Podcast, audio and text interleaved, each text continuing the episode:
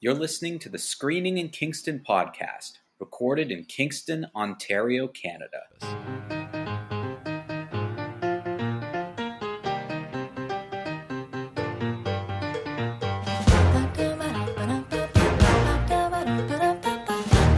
And welcome back, everybody, to another uh, episode of Screening in Kingston. And uh, everyone, including us, are really, really thankful that we've brought someone here to save us from ourselves. Um, Taylor, do you want to introduce our special guest this week? Yes, so it is our TIFF correspondent right from Toronto, Nicole Stevikowski, my best friend and bridesmaid. What's up, guys? Thank Welcome you for back. having me. Thank you for having me. I'm excited. Um, Nicole, I don't know uh, how how religiously you listen to our show, but you have to understand how grateful we are to have you here because we we were off the rails last week. I thought it was a great show last week. I did listen to it. I was here for it. Oh, okay, all right. Taylor and I, after sometimes we recording, Taylor and I were like, "Uh, that was not great." sometimes we run out of steam and we know it even before we start recording and that was Yeah. last week. No, I definitely enjoyed it. I'm, Okay. I do want to see the French movie that you saw. yeah, it was uh it was it was enjoyable. Okay, It had to be, had, had to be a good How to be a good wife? Yes. yeah. yeah, it's uh, it, it definitely you can tell. I think when we're out of steam, when when our rants go into many different directions as they did, um, especially me. If I'm tired, I just you give me a topic and I'll just start yammering about it. But I just I thought it was funny that both Nicole or sorry, both Taylor and I were like, "Oh, that was not a great episode, but at least we got Nicole coming next week." Yeah, I got this. Yeah. so we get a break Yeah. and um, someone else can ramble on. No, oh, you, you will, um, you'll do a, a very good job, I know. And we're excited. We're so excited. Um, it's you know it's always fun when TIFF comes around, but it's a particularly it's going to be a particularly interesting episode considering um, yeah, it was different this year. yeah current events.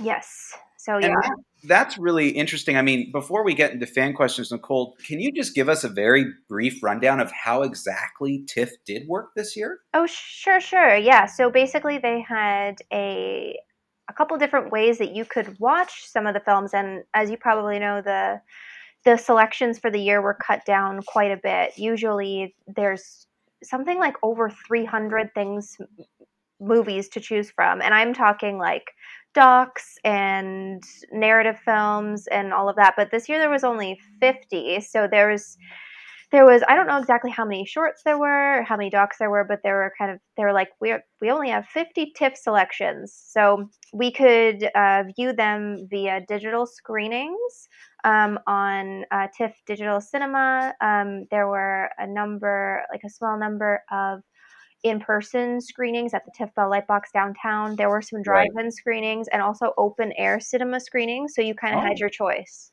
Cool. Yeah. Okay. So they actually did have some variety in there. I, I imagined everyone at home on laptops. Oh good. no. That's great. That's But- really good that we have different things. But Nicole, you you did watch um, I- all digitally, right? That's right. I did not want to go to the movies or go. We don't have a car either, so it's not. Yeah, and so I just I just kind of hung out in my bed and on my couch and watched TIFF movies, which was different. Um, and, and how many did you watch? this year I watched. So I I purchased 19 rentals in total. Now in that there was a mix of documentary, feature film, and uh, shortcut programs as well. Wow. That's still a, a pretty good percentage of, of 50 to choose from. You saw a lot. I did see a lot. I'm surprised. Okay, well, yeah, we're gonna we're gonna hear from from you about uh, some films to look forward to um, from the Toronto International Film Festival, things that you liked um, in a little bit. We are going to start off with some fan questions, and Nicole, feel free to jump right in and All answer some fan questions. Uh, there's three of us this week, so let's all let's just all give our answers. Dog pile. Dog- Love it. some of the- and say if some of these questions don't interest you, still answer it. Okay, great. we do that. we just we'll answer questions. Um, yeah, so we, we have a fan questions this week from from uh, Ronald Coleman, the return of Ronald Oh Coleman, my gosh, Ronald. uh, Josh, and of course Tyler, who's appeared out of nowhere after being absent for a very long time. Many, many weeks. He he finally got out of the subway and uh, he's ready to ready to talk to us. So we'll we'll talk. We'll go for Ronald first, and then we'll go right down through. Uh, so Ronald Coleman writes and says, "Hello, Taylor and Mike. Just read an article in the Irish press that Tom Hardy has been selected to play the next James Bond. I think that's a great choice. Could he be the best Bond ever? What do you think?" Now, the Irish press. Do we believe that this is a real story? Is that a reputable source? That's my guess. It's like very specific. I looked it up and I found sources that confirmed this, but none of them were like the big things. Like none of them were the the really big places that I go for like movie news. So I'm a little confused. It And seems like one of the things that it's a decision that happened, but it was leaked.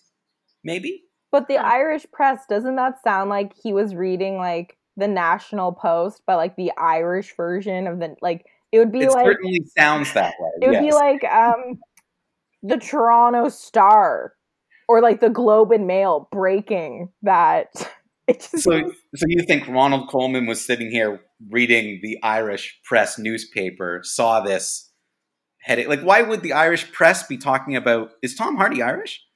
He's British, I think. yeah. Yeah, that's what I thought. Because I thought in order to be James Bond, you had to be British. I thought that was the whole thing. Is that a thing? I didn't Yeah, know that. it is. According to like the, the I think the whoever the producers of Bond are, yes, they they want British. Bond. Everyone has been British. Yeah. Wow. So anyway, if this is true, Tom Hardy, pretty good actor. I don't think know how he's I going think to he's a cover his really- face in this role. I think he's a really good actor. He is. Um, I know there's going to be some backlash because people wanted it to be a more diverse um, casting. There was a lot of talk about not going with a white male, and at some point, I think they were even even some people were floating the idea of hiring a woman. Um, all that kind of dialogue aside, I like the casting. I like Tom Hardy. I like that it's going to be like a bruiser as a James Bond, like not so much Right. suave, more like a, a th- like a thug James Bond. I like it. Nicole, like he has you- a past, you know? yeah, like he's like he's rough, and yeah, he's not He's rough. He's rough. He's a rough guy. rough around the edges. You know, I I don't disagree with you, but I'm in like I'm in it for Idris Elba or David. Do you guys know David Kaluuya? I don't know if I'm Oh, saying. yeah, David I- Kaluuya would have been great. Oh my god, oh, he would have been great. He's in uh, uh, yeah. Get Out. Yes, I never even thought of him. I was on I was on the Idris Elba train actually too, but I never even thought of him. He would have been great. Right? Yeah. So I mean, I probably won't see James Bond anyway. So great to whoever they choose. But Yeah, yeah, yeah. Well, and I and I agree with everything you just said, Taylor. That it, at least it's something a little different. Like he is going to be more of a bruiser. He's a good actor, so that's something to, to go with and see kind of where. Do, do we think he has the suave that's that's needed for the role? I mean, I don't know.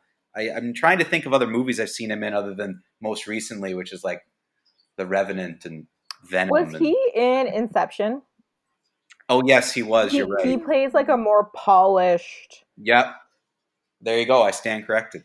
Um, You're absolutely right. He was. yeah, so I think he like can't. I mean, I think he's a versatile enough actor that like he could, but that's not the James Bond I want to see. Like I want to see Tom Hardy's Bond. All right. Well, I think you might get it because this might be true. And if so, we might be one of the first North American uh, Breaking the news. groups to break the news. Yeah, breaking news. Uh, I you heard it here first, folks. Tom Hardy is James Bond. I should also clarify, like Nicole, I have no intention of actually seeing this movie.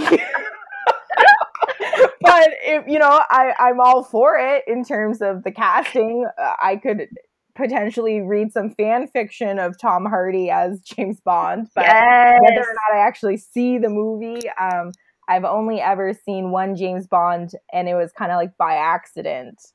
So, if you accidentally stumbled into a theater though and saw Tom Hardy playing James Bond, you'd be like, okay, that's good. it's interesting enough casting that I would consider going to see it in theaters. Yeah. Well, don't worry, everybody. I'll see it, and And then I'll talk. Okay, Okay, great. it. I got this one. Um, but thank you, Ronald, for breaking news. That's that's interesting. Maybe we're breaking news. We don't know.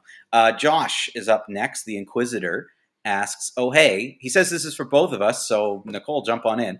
Uh, based on the movies that have been announced for release this year and the ones that have already been released, what do you think will actually be the most successful financially? So will we see any movies Hmm. making some money? Like I, I don't even I don't know because I don't think um, I don't think Tenet did what they wanted it to do. I just saw a headlines um, essentially saying that Americans aren't going back to the theaters yet. Yes, The movies are only making like a couple million. Yeah. I read the something similar. There was a movie that came out recently, a rom com called Broken Hearts Gallery. Um, and that one like was a very highly anticipated release in the States and It's getting good reviews as well. yeah, and it, I mean it didn't it definitely didn't and like it's a rom com, so I feel like it's pretty universally appealing generally, and it's something kind of uh not you know it, it's kind of escapist for this time anyway so uh, you would think that people would go see it but from what i understand it's a lot more uh drive-in screenings and yeah people are not really venturing out to the movies quite as much yeah, and and I think I think maybe it's just going to be at least for the rest of this year, probably into the Oscar season and, and a lot of next year. I think the movies that make money are the ones that are able to sell to streaming services. yeah, Yeah. for sure like those will make money. Those will make some money back and, and it'll be seen by the most people. And I mean, I don't have a problem with that. That's great. We talk about that on this show all the time. It's great to have movies that you wouldn't normally get a chance to see, but I think it might be all films are going to go to streaming. I just think in order to recoup costs, I'm seeing headlines now that Europe is essentially in its second wave. Um, so Mhm. foreign markets are, you know, if a if a film didn't necessarily do well domestically, they could often recoup costs in foreign markets. But I don't even think we're going to be seeing, you know, European markets um, Mm. Really being much revenue either. So Yeah. um I don't think anything is going to be a big money maker now until essentially until there's a vaccine. I I don't think and again this is pure speculation. I've said it on the show before. We do not have a crystal ball when it comes to COVID and to the movie industry, but if the if Americans aren't heading back to the theaters now, I can't anticipate them heading back now until there's a vaccine. Yeah. I would agree. So, um, and again, we're fortunate in Kingston where the cases are so low. You know, uh, I've I've been going to the movies. I, I've been to the movies three times. Mike, you've been a couple times, Yep. but I can tell you, like, it is not a hop in place. Like, Nope. um, so I'm sure the the trends are probably similar in Canada. I I can't imagine people are flocking to the movies in Toronto right now, Nicole. I know I know you haven't been going to the theater and you're the biggest movie fan I know. yeah absolutely not no i won't go I so Yeah. And I think I think that says it right there, right? If if big movie fans won't even go, yeah and you know, I don't think I'm with you, Taylor. I wouldn't be going if it wasn't for the fact that Kingston hasn't been huge on cases.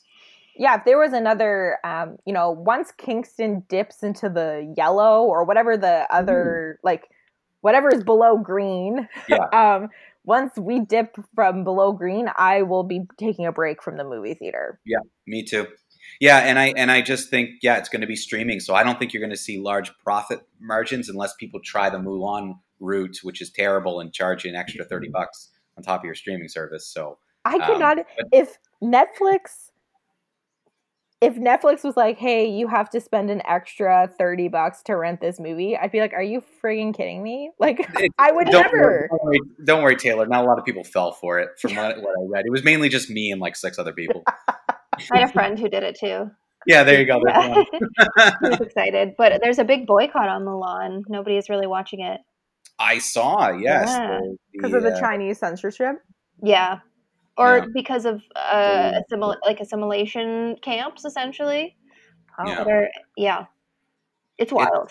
It's interesting. it, yeah that that movie like suddenly had a huge political storyline behind it out of like just immediately Mm. as well as the fact that people were like but and then I have to pay thirty dollars Yeah. like it, yeah I think it was doomed from the beginning unfortunately. Um, next question here is for you Taylor. Josh wants to know with the third Conjuring movie being delayed until June of 2021, Brutal. are there any other horror movies that are being released before that you're actually excited for? So I often don't know um, what's anticipated, especially with not having cable and not going to the movie theaters. I haven't been exposed to trailers, and to be honest, I haven't been keeping abreast of uh, what has been delayed and what hasn't. I can tell you that um, I'm very excited for the haunting of Blythe, Blythe Manor. Uh, that's going to be released Netflix? on Netflix, which is Yeah. supposed to be like the um, sister series to The Haunting of Hill House. So I actually might be saying that name wrong. Bly Manor. Hold I on. I knew they had. I didn't know the name of it actually. I knew they had a second one coming. I just didn't know. yeah, the so it's The Haunting of Bly Manor, B L Y, um, and it's coming out. Um, it looks like the second week of October. So Netflix is going to be releasing a lot of um, content um, that is obviously leaning towards Halloween in October. So any horror fans, I would say, kind of keep your eye on. Um, uh, Netflix releases. So, in addition Yeah. to the haunting of Bly Manor, um, uh, the the new version of Rebecca with um, the girl from uh, Mamma Mia. oh, Lily James. yep, Lily James, um, and the guy from um, Army the Man- Hammer? Yep, Armie Hammer. so um, I was really looking forward to that um, movie just in general, but uh, especially because they're releasing it kind of in time for Halloween. That's going to be super exciting. And there was um, one or two other things that I was uh, looking forward to on Netflix. I was looking forward to Ratched. Um, Ratched, yeah. uh, but it's been getting some pretty dismal reviews. It's apparently like the worst of Ryan Murphy. Like what like when he like is given complete creative control and like all of the worst things he ends up doing. he went bananas. Yeah, like apparently it's like the it's him at his worst. so I saw one headline that describes it as the worst season of American Horror Story.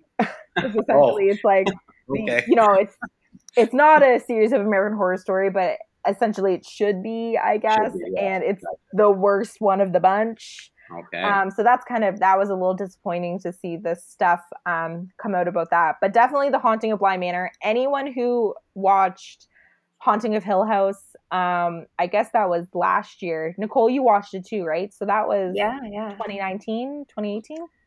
Ye- I actually think it was 2018 or Yeah. beginning of 2019.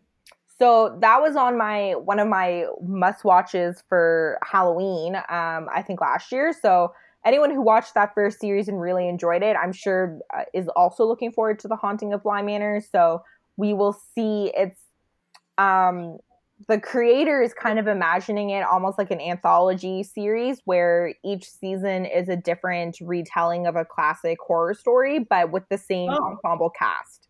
cool. So you'll see a lot of familiar faces from um, The Haunting of Hill House, but it's a completely different story. And this is going to be a modern update of Turning of the Screw, which um, so anyone who uh, is familiar with that story, that movie's actually been made a couple times. One with uh, Marlon Brando at one point. So if anyone's interested in that story, it's going to be kind of a modern take. Um, so yeah, super excited for that. Um, we'll just have to keep waiting for the Conjuring. So what? It's Conjuring's being pushed back to June. What a horrible, of 2021. stupid. Wait till October. Like what was? Yeah. the- what were they thinking? Releasing it in the middle of summer. I don't know. Stupid. I don't know because, like, I'm honestly, I'm really excited for it too. Because Taylor, you got me all into the Conjuring universe now, and now I'm like, in totally into the Conjuring universe, and it's your fault. And so now I was like, oh yeah, great. There's a third one coming out this fall, and I'm all catching up and I can get all excited about it this summer. And then, but now now I got to wait another year. I think if you're postponing it that late, like that's fine. Like we have to postpone things. Everyone wants to have the like the true theatrical release. I can appreciate that. Oh my gosh, wait a couple more months. What's a couple Yeah, why more months at that point? months? Put it in October. Like, or September, do like a, Yeah. a late September release, and yeah, stupid. I don't know. I don't get it. Um, Josh's last question is just asking me if um, has there been a day that is sufficiently bright and cheery enough for me to watch The Nun yet? And there is no. and there won't be for a long time, considering we're going The into days are getting shorter, and I still see The Nun sometimes in my bathroom. So Ooh. what? yeah, like sometimes I walk in my bathroom and before I turn the light on, I swear I see the outline of The Nun. Oh Um, goodness, so Mike. I I will not watch that movie until next summer. On what's that uh. day, the summer solstice, when it's the longest day of the year? I think the 21st or something Yeah, that in one. June. Yeah, twenty first of June. I will be watching The Nun. Take Twenty full advantage of the daylight hours. Yeah, because I've never been as creeped out before. That's so funny. You'll be okay, Mike. You're gonna do fine. I believe in you. I hope so. For most things, I'm I'm like it's just a movie, but for some reason with The Nun, it's like no, it's real and in my bathroom. so we'll see. Um, last question it comes from Tyler, and it's less of a question and more of a speech. Um, so I'll go through this. Uh, so mainly, Taylor, this will interest you um, because he uh, he listened to to some suggestions you had, and then there's uh, there's a couple postscripts from Tyler Vance at the end that have some questions in it. So I'll read through the full email first, and then we'll we'll go to the that part. So uh, he says a couple weeks ago, Taylor delivered her best convoluted rating yet. Skip it unless you're a weirdo like Tyler Vance. For the movie She Dies Tomorrow. When I heard that, I laughed so hard I almost ruined the science I was doing. Well, challenge accepted. I set out to experience the fabled Her Smell esque horror movie for myself.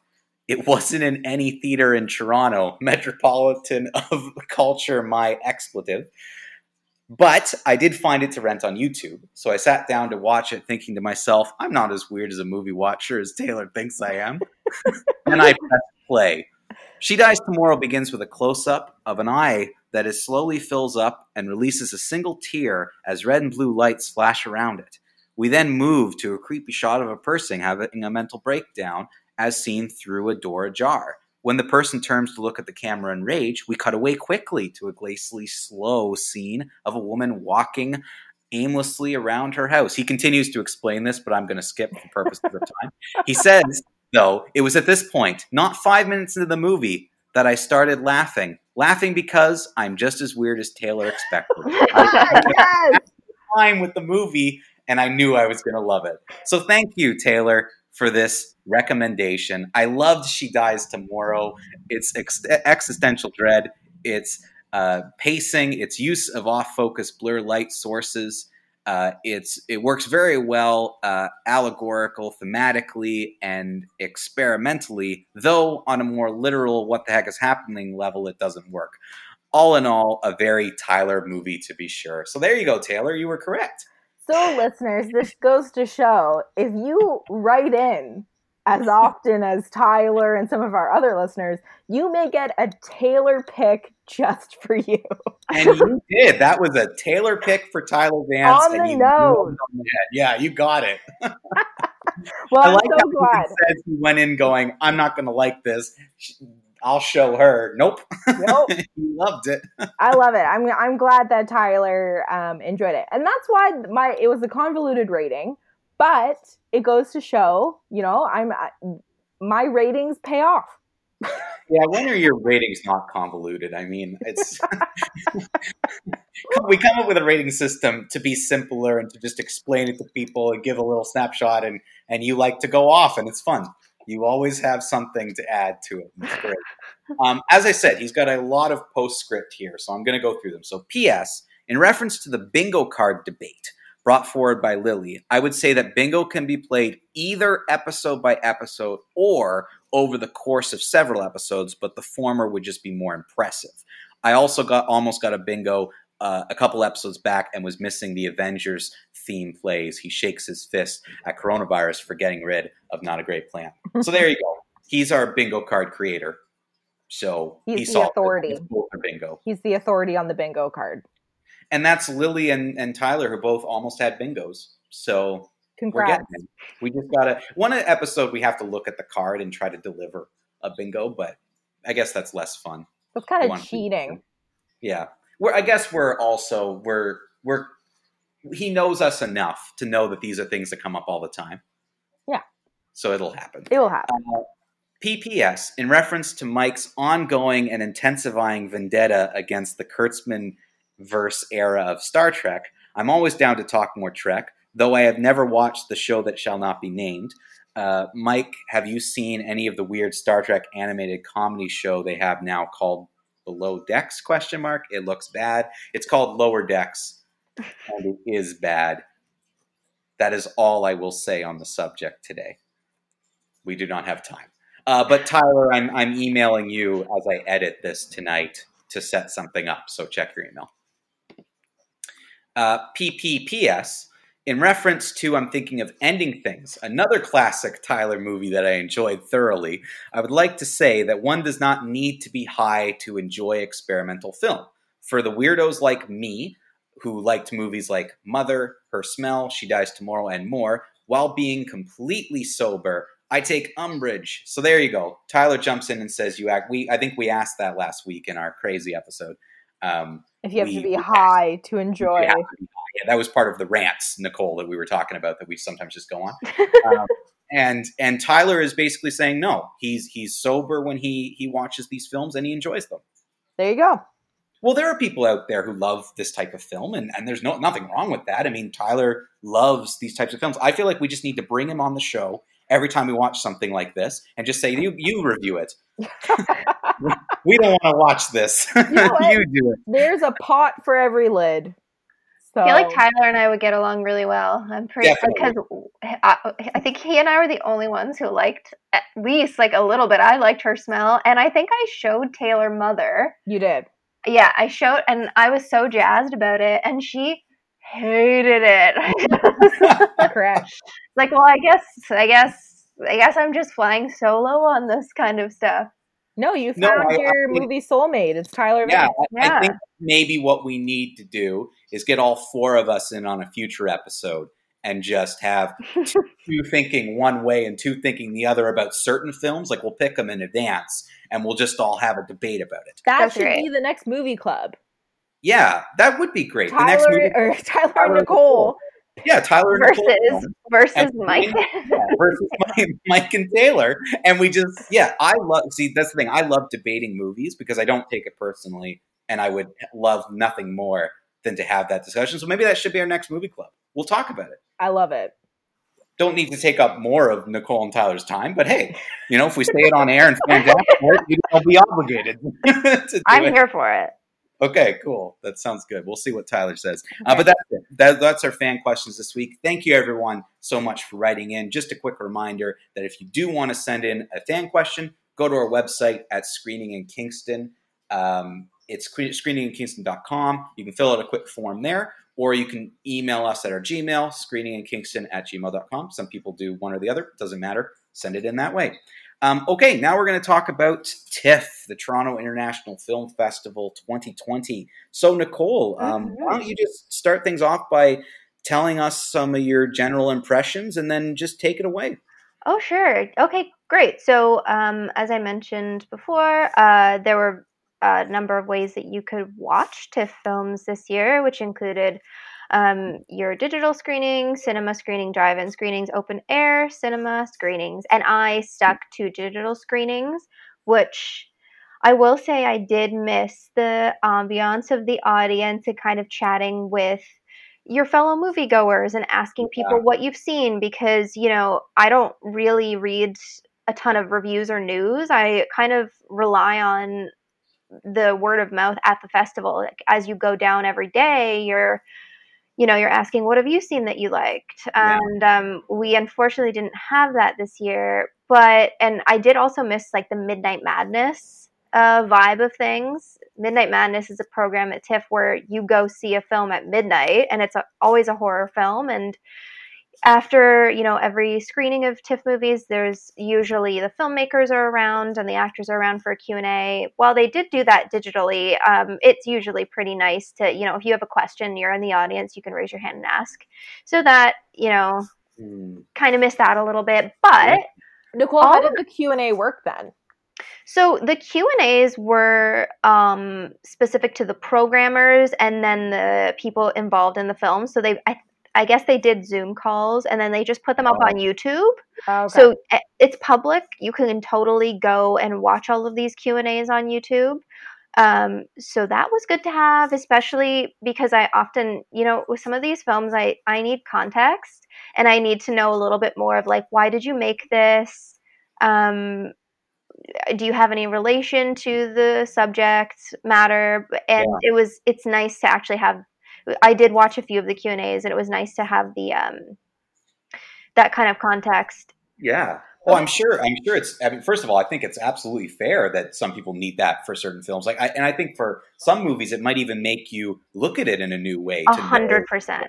yeah. Absolutely. I did find that i felt I always end up at I, I know this is just me being easily swayed, and I don't hate very many movies, and I usually like them more after I hear uh, more from the people who made them. So, you know, you get a deeper understanding of why it was made and all of that fun stuff. But essentially, yeah. you lose the sort of the live aspect of it, right? Like, it, yeah. there was no, it was like reading the criterion essay of the yeah. DVD.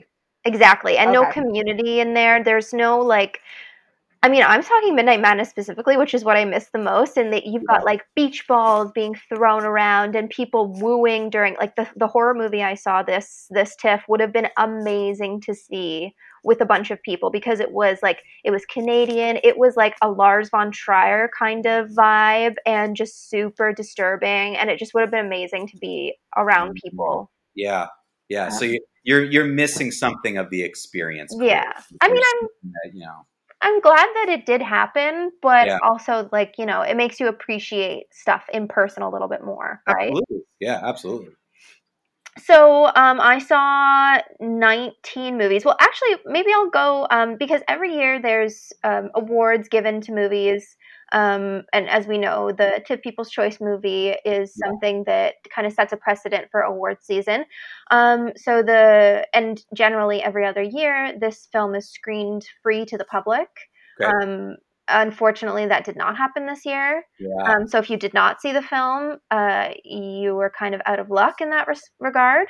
So um, the TIFF People's Choice this year was Nomadland um, which I had the pleasure of seeing. So I'll be, it's one of my picks. So I'll kind of give a little bit of, of what that's about. Um, the runner up to the People's Choice. And these are movies that you're probably going to hear a lot about anyway. So keep everybody, keep your eyes peeled and your ear, ears open. Uh, the runner up was Regina King's One Night in Miami. And then the second runner up was Beans, which is a Canadian film um, from Tracey Deer. Uh, best documentary went to Inconvenient Indian. Um, Best Midnight Madness went to Shadow in the Cloud.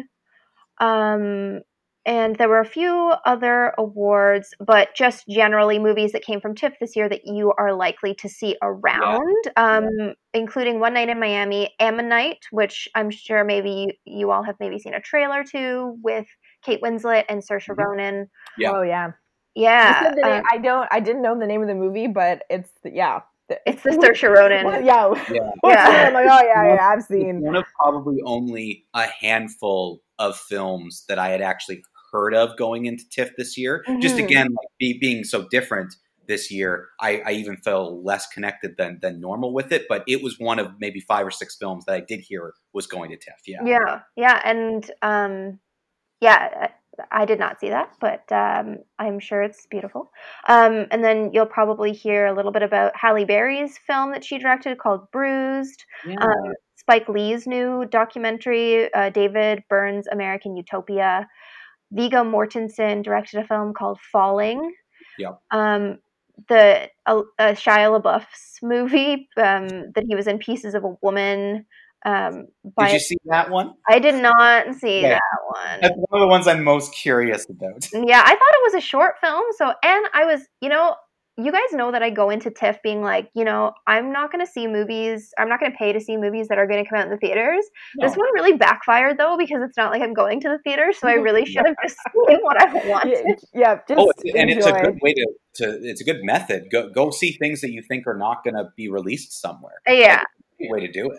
Um, another round, which is uh, Thomas Vin- Vin- Vinterberg, a movie which has your uh, crush in it, Taylor, Mads Mikkelsen. Yes. and um, another one that you'll is it? probably i think i don't know actually i did not write that down i can do a quick google um but Don't don't you? I thought you liked Skarsgård. I like the Me? Skarsgård, Oh, but no, I like no, Mads Taylor. Mikkelsen. That was your Taylor Taylor's crush. When you said crush, I was like Mads Mikkelsen. I thought you liked Skarsgård. Um, Alexander Skarsgård, I do um, like, but Mads Mikkelsen, he is quite, quite the quite yeah, quite the something. Oh, you, you you have two movie crushes? Wow. I have several movie crushes, but I think I've mentioned I. Um, I'm not dialed into Tumblr anymore, but uh, most of our devoted listeners will know that I'm a Fannibal. So anyone who's a Yeah. Fannibal obviously knows that yes, Mads Mikkelsen, hello. Um, Well, maybe maybe I'm just the type of guy who believes in one movie crush. I have no no several. no you must have a variety No, no, It you is- must have a variety. it is important to have a variety but uh, taylor to answer your question it's from denmark so i'm assuming it's either danish or swedish Yeah, so it might not be making the rounds. It might end up at the screening room. We get Well, Yeah. the Screen Room might get it because yeah, they they often try to have at least two, one or two films a week that are that are foreign language. and he's a big enough actor that um it will be a draw like you like he's a he's like a house i wouldn't go so far maybe to say a household name but like he's certainly is a well-known actor in north american circles now so yeah, I think he's up there enough that he can carry a film. Yeah. continue nicole Oh yeah, and then just another one that I had written down, Penguin Bloom, which is somewhat a film that um, people had been talking a, a little bit about. Um, I think who's that one who was in Virgin Suicides? I can't remember her name right now. And Bring It On. What? oh she's Oh my gosh. She's not. he Oh, was um, in um What's her name? god's oh shoot i'll google it i can't believe we can't remember her name I also can't believe She's it. a I huge feel like deal like she's a legitimate uh, Kirsten Dunst. Yeah. She's, I, I think she's in it. Anyway, I didn't see it, but I would not be surprised if you see it kicking around post TIFF. Um, So those are the ones that you might see, you might hear, and they did come from TIFF this year, so yay. Um, and also, just like a side note for the listeners, there was one film that I saw last year at TIFF called uh, Arab Blues, and it's on Crave. It just it's just been added, so I totally suggest everybody watches that this week. It's so funny. oh, I have Crave. Yeah. I'll check. Sorry, what what was the name of it? It's called Arab Blues. Arab Blues. Okay, Yeah. Yeah, I'll check it out. is that when she's she's a doctor Yeah, she's like a psychiatrist and she goes to her hometown where people are kind of um just need a psychiatrist and and yeah, it's just it's really funny and she kind of gets back to her family and to her roots and she's yeah, it's great. It's a great movie. Well, Nicole, for suggestions for me at least, you're one for one, so I'll, I'm going to take it. Yeah. 100%. So I'm sure it'll be great. So I think I'll go through just the ones that I've seen. yeah. Um, the ones that I watched at TIFF. Uh, the ones I watched were Shiva, Baby, uh, Spring Blossom, No Ordinary Man, Memory House, Nomadland, Quo Vadis Aida, Lift Like a Girl, Beans, Akilla's Escape, Summer of 85, The Father, The Best Is Yet to Come, The Inheritance, Violation, Limbo, and Underplayed. And then I saw three of the shortcut programs, specifically um, the first one, the third one, and the fifth one. And I'm not going to name all those shorts just because there's Sure. so many of them, and they're they were all excellent. Um, so yeah, so I got around to seeing quite a bit of That's content. a long list. That's a long list. Yeah, it was a lot, and it was. Yeah. again, it just it was great, but it just felt different. I don't know. I didn't feel like it was TIFF. Yeah, Um, that's It's like you were just kind of binging movies over the exactly. Yeah. Yeah. So, So why don't you? I mean, i- if you don't mind, why don't you start with with some of your favorites? Like, were there a couple films? I remember last year there were a few that really jumped out at you. Like, were there a few that you were like, yeah, I loved this movie? honestly, yes, there was. I was going through the list in preparation for this, and I didn't realize how many of them I really enjoyed until I made my like final list. And like that's the whole that that's where the TIFF blur comes in. You're like, okay, let me look at all the titles again and let you know which ones I liked because I don't even know at this point. So um, I'll kind of go through what those are and and what they're about.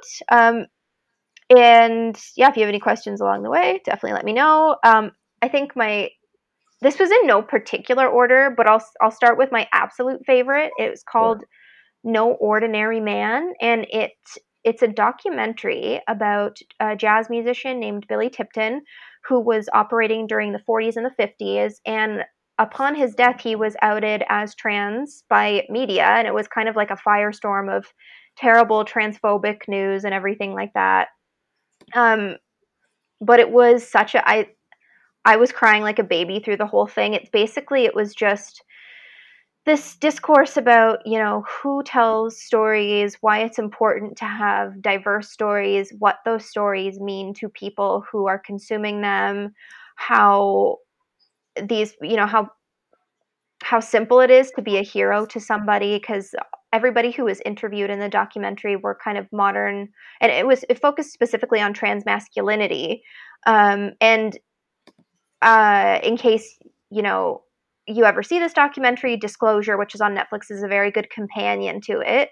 Um, and it was just it was beautiful and it was absolutely heartbreaking but because um, there's no unfortunately there's no um, moving images of billy tipton um, and so they kind of had to do a little bit of improvising. They interviewed his son which was really beautiful and yeah it was it was Wow. excellent yeah it was really really excellent it Is that can is this a Canadian? I know the directors are Canadian. Is was it Canadian? Like filmed here and um you know i think i'm not sure if it was filmed here i didn't quite catch that in the q&a um it might have been it was a lot of kind of sitting down for an interview and i think there was a portion where um, in the documentary where they were auditioning actors for the part of billy tipton Yeah. um and that i think that was in la actually. I don't think that that was in Oh.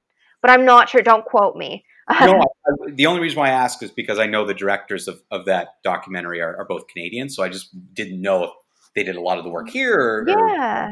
or around in the states or yeah but it was definitely it was it was beautiful and it was it was so sad too because like you, you find out eventually that billy tipton was very ill at the end of his life and he knew that he was dying um, and they didn't find any bindings in his home after he passed and bindings are are things you know that specifically uh, trans males wear. Um, and it was almost like he was preparing and he didn't want anybody to know and he didn't want any of that stuff found. So it was it was a lot. It was it's it's a really good documentary. I would highly recommend it.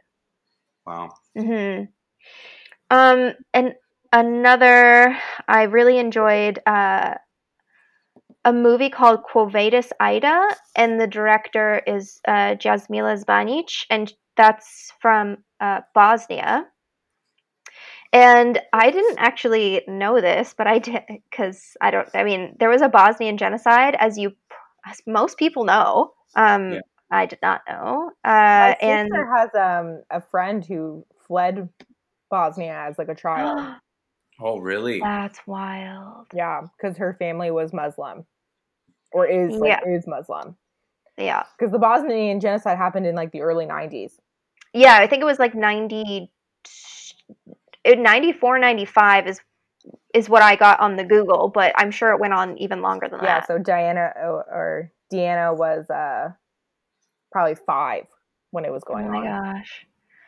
So this this movie kind of takes that specifically, it takes something that happened in the town of Srebrenica in Bosnia, and um, I guess the town was invaded.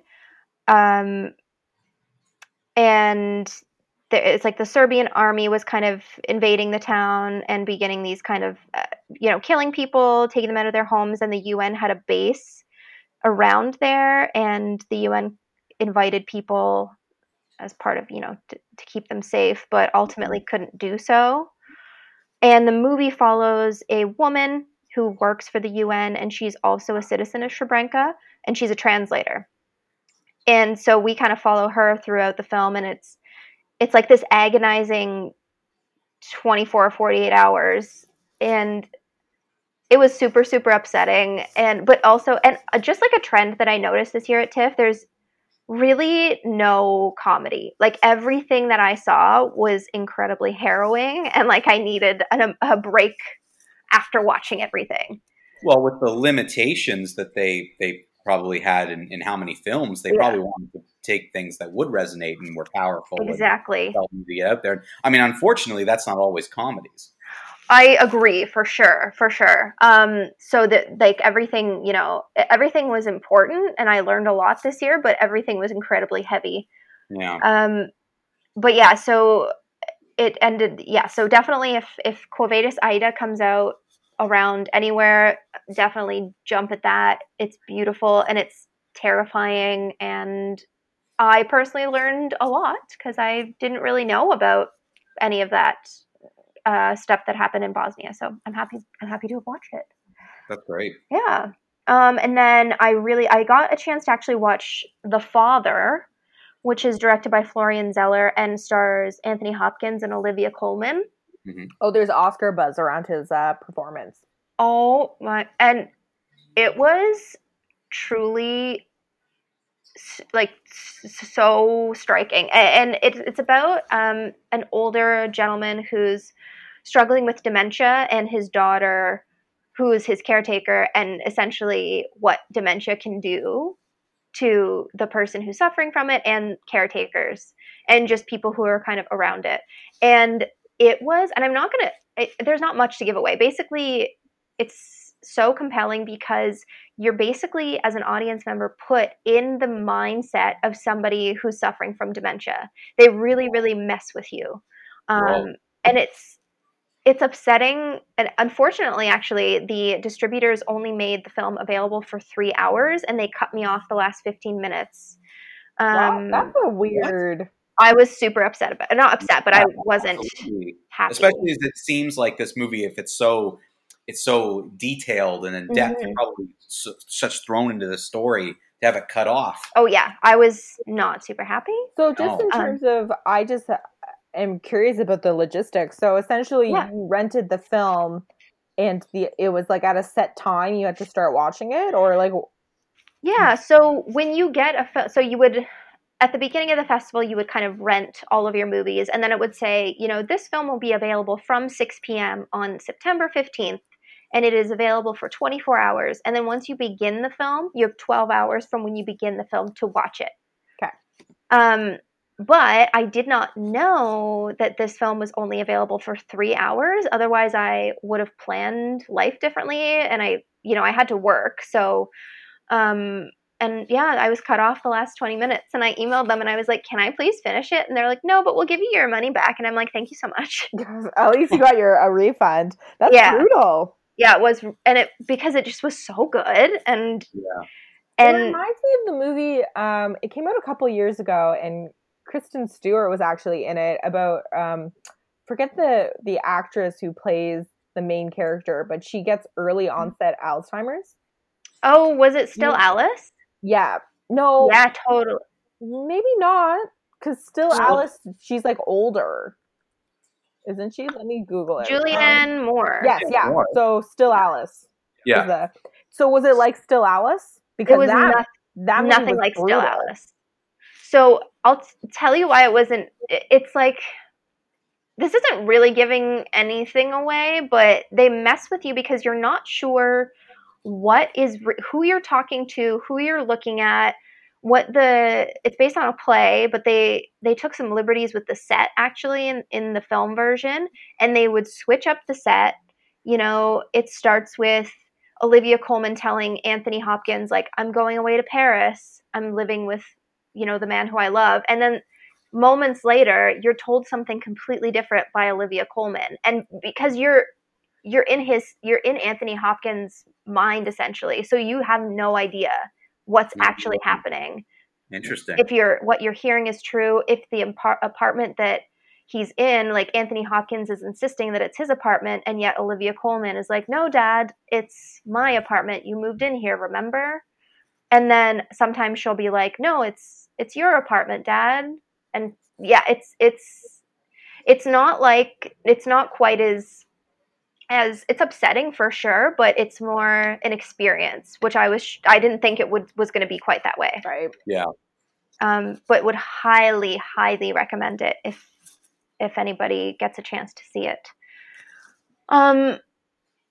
So yeah, and then uh, Beans is a movie from Tracey Deer, and this is Canadian, and it talks about the uh, Mohawk community in Quebec um, that was it was it was called the Oka crisis. And does anybody know what what the Oka crisis is? It sounds familiar, but no, like not offhand. Yeah, I didn't I didn't know either, but it was basically a three month standoff between the Mohawk community in Quebec and the RCMP and the Canadian Armed Forces and Quebec Provincial Police on the other side.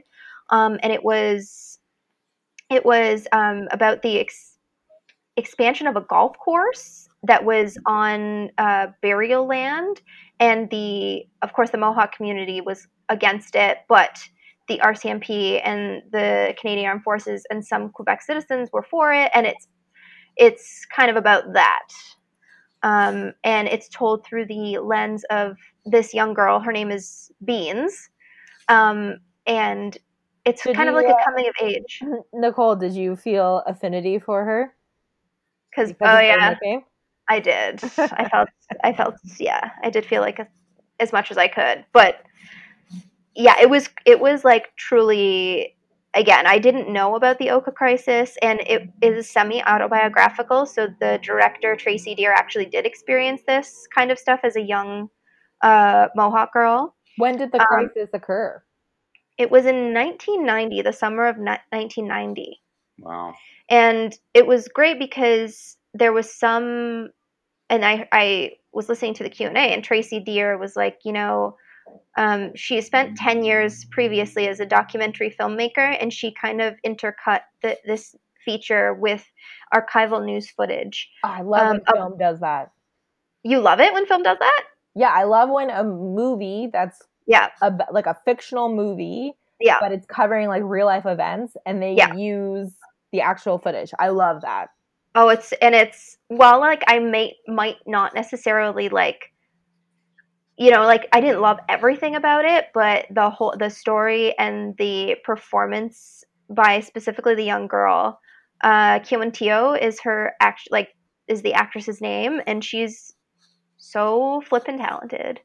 And yeah, it was it's kind of it's funny because the director was talking about how they shot it in autumn of last year or and she was saying that it was important because it was kind of like a throwback, you know, something that we shouldn't forget, but right, coming wow. out this time, you know, and how incredibly relevant it is absolutely today and how these things are still happening like like the the Mohawk community was, you know, they ran out of food in their community and would have to kind of cross like the the line there to go into Quebec and get their groceries where people wouldn't serve them. They would like people would shout racial slurs, throw rocks at them.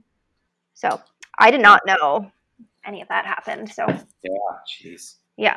So I, I was just saying, sounds like a powerful movie though. Like it sounds like they they were able to get, even though not knowing this thing existed, the movie helped bring light to it for you and for anyone watching it. And and I think that that's if if a movie's done well, it can be so powerful that you know you look for other things, be like, oh yeah, I want to read more about this, or I'm look to this, and the fact that it you know happened in the '90s, but it's still so relevant today. Yeah. Oh I mean, yeah. This stuff happens all the time in Canada. Yeah. Exactly. So it's it's definitely important to watch. Um, another few that I enjoyed was a movie called Limbo from uh, Ben Sharrock um, about a a group of Syrian asylum seekers, and it was very funny. Taylor, I feel like you would enjoy it. Like the specific kind of humor, I feel like you would definitely like the the opening scene is a cultural awareness class for a group of Syrian refugees, and it's set um, in this like remote uh, Scottish village, and they're trying. They're like just just like showing that like the the refugees like how you dance in Europe, and it's just funny. I don't know, just the way they they did it, and they want they've been is friends. this one of like the rare comedies you saw, or is it just a drama that happens to have humor? I would say this. It was a well, I don't know. I laughed a lot through the whole thing, and it was supposed to be funny. So I would say it's a dramedy. Okay. Um, but yeah, it was it was excellent. Um, I watched a documentary called Underplayed from Stacey Lee, and it talks about uh, women in EDM actually. And I again something I knew nothing about, and how you know there aren't that many. There's not women are very very very underrepresented in EDM. The music. Um, yeah, and um, Sing Me a Lullaby, which was a short film that I watched um, from Tiffany Hsiung. And it's the story, it was filmed over 14 years. Um, and it's a story of her mother's search for answers about um, her birth parents in Taiwan who gave her up. And it was, T, I feel like because you liked um, Farewell, or The Farewell, you would really like this too. So if you ever get a chance, it's it's just stunning. It was again a hot mess, as you do, as you are when you watch these kinds of things. Um, and then another movie that I really enjoyed was Nomadland, which is probably yeah. something that you guys are going to see.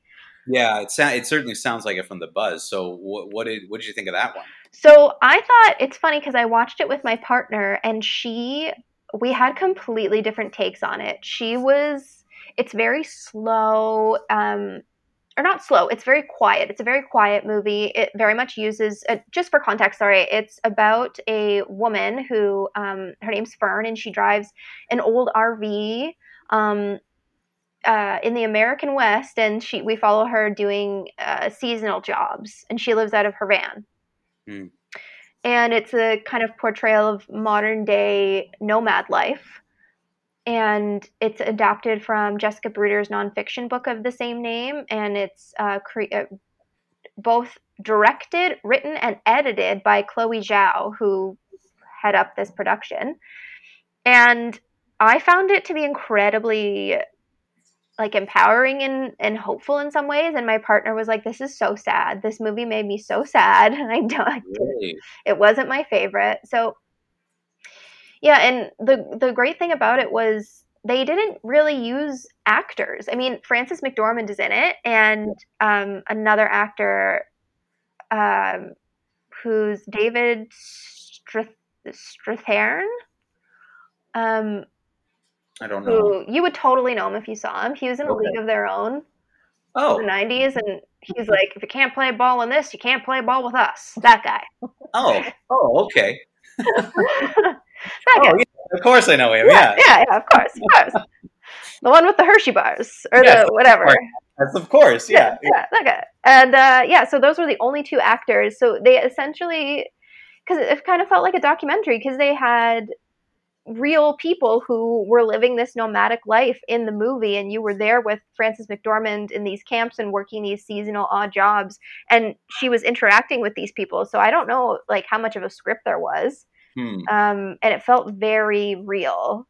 Yeah, sounds cool. So, yeah, it was. But, but you, you, did like it. Like you overall, you you enjoyed it. It was your partner who, who kind of had this opposite view of it. Yeah, I yeah. En- I enjoyed it. It was hard for her to find. Um, she just thought it was very sad. She's like, they're ha- yeah. they're houseless, and I'm like, yeah, but they find you know these people find find other things about life. They don't they don't always. Yeah. I mean, not to say that some people would, of course, want a home, but right. you know, it was it was kind of great what they what these yeah. people make of it. Um, in in the just a few minutes that we have left, Yeah. I'm wondering if you could give uh, a, a quick review of any of any films that you just didn't like. Like, was there anything What that on the opposite skip. end of the spectrum that you were like, I don't like this? Yeah. Um what to skip? Okay, so again like I don't there was this movie called The The Memory House and or Memory House and like I just didn't it was incredibly violent. Taylor, I think I texted you about it. It was incredibly violent, incredibly it was about this um uh, black indigenous man who lives in an Austrian village and he's obviously being treated incredibly poorly, like beaten, called names, and it was just so overtly violent. And I'm not saying that there's no place for this to make a point about all of those types of things, but also there was a lot of animal violence. Hmm. There was a lot of um, just it was very quiet. Like there wasn't much dialogue. I didn't. I j- just did not feel smart enough for this film at all. It. I don't think it was made for me, and I just didn't like. It completely went over my head, and I was straight up about to turn it off and just not watch it. But so I fast forwarded some of it because it was just like. I don't like. Yeah, it's just terrible. I mean, sometimes, I mean, I, I feel the same way about completely un. I, I was about to say that, like, I was about to say unnecessary violence, but violence is usually unnecessary. But in terms of the context of the film, if Yeah. it's just violence for the sake of violence and animal cruelty, I never understand. In the, like, I don't understand why you would have animal violence in a film. Ever. Yeah. Um, so I, yeah, I, if if I understand what you're saying, I mean, I feel like I'd be on the same page with you about that. It's just like, wow, this might be, it might just be too much, right? That was my Yeah, and- experience with Antichrist. Yes. Oh Like, my gosh, I gosh. couldn't get yeah. anything out of Antichrist. Yep. Feel that. Feel that for sure. Then you would hate Violation, this other horror movie that I watched. It was very anti it reminded me of Antichrist so much. Hmm. Yeah, But it was yeah. I'm like I'm not a prude and like violence doesn't upset me, but I'm with you, Nicole. Like sometimes it's like it was like the um the really like gross out violence that was in Midsommar. That I'm like yeah. like people were like people in the audience were like, oh my gosh, like I could watch it fine. I'm just like it just added nothing to the story. Like, Exactly. Why, like, why do we have to see that? Like, it's not that I'm scre- squeamish. It's just stupid. Like, I don't, I don't know. But with Yeah. Antichrist, it was like to the point where it's like grotesque. Like what? Like, I Oh, yeah, and it I don't know. It went there in the memory house too. And I'm and I just like I didn't I didn't I didn't get it. I a hundred percent didn't get it. Wow. Yeah, yeah, and it it just sounds like it just simply didn't resonate with you, which is fair. But yeah, Yeah. Totally agree with what you're both saying though about that. I think sometimes it just doesn't hit. Um, we're we're just about out of time, so I just thought Nicole. I, I mean, I hate to to Mhm. cut this conversation too short because this is all really great. Eh, Could you just give a quick summary, all in all, about your experience at TIFF, and maybe just list off of these films were great, really enjoyed them. Oh sure. Um so experience would I do it again if this was the only way? Yes, for sure. I do miss it in person though. Um definitely uh if you can watch uh No Ordinary Man, um The Father and Beans. I would say those are my kind of top picks. Yeah. um and yeah like eh, i i'm curious to see what's going to come out of these films what's going to come into theaters if anything what this means for um, the ever so redundant oscars and golden globes again redundant but here we are. Here we are. um, so yeah so it was it was a good start to award season i guess. Yeah, and, and I I really always look out. Like last year, I did the same thing. I look out for your suggestions and see what does come because it does seem to shine a light on what you could see around awards season. So Mhm. I, I'm I'm in the same boat. I'm interested just as you are to see what will come to theaters. Um, but yeah, but thank you so much, Nicole, for doing this and for being here today. It was really great to hear from you. thank Yeah, you for thanks so having much, me Nicole. yes thank Yeah, it was great, and I'm really glad you can give us this update um, on on TIFF because I, I do think film festivals are important, and I'm even though you missed something with not being there in person, I'm glad they were able to do something so people Yeah. can still see these films. absolutely Yeah. Well, thank you everyone for for tuning in this week. Uh, we hope you enjoyed uh, uh, this and, and Nicole's uh, take on the Toronto International Film Festival 2020. Um, stay tuned for next week. We will be back with another new episode with some fun stuff with Mike and Taylor because it's always fun. So thank you so much for tuning in. Go see some movies.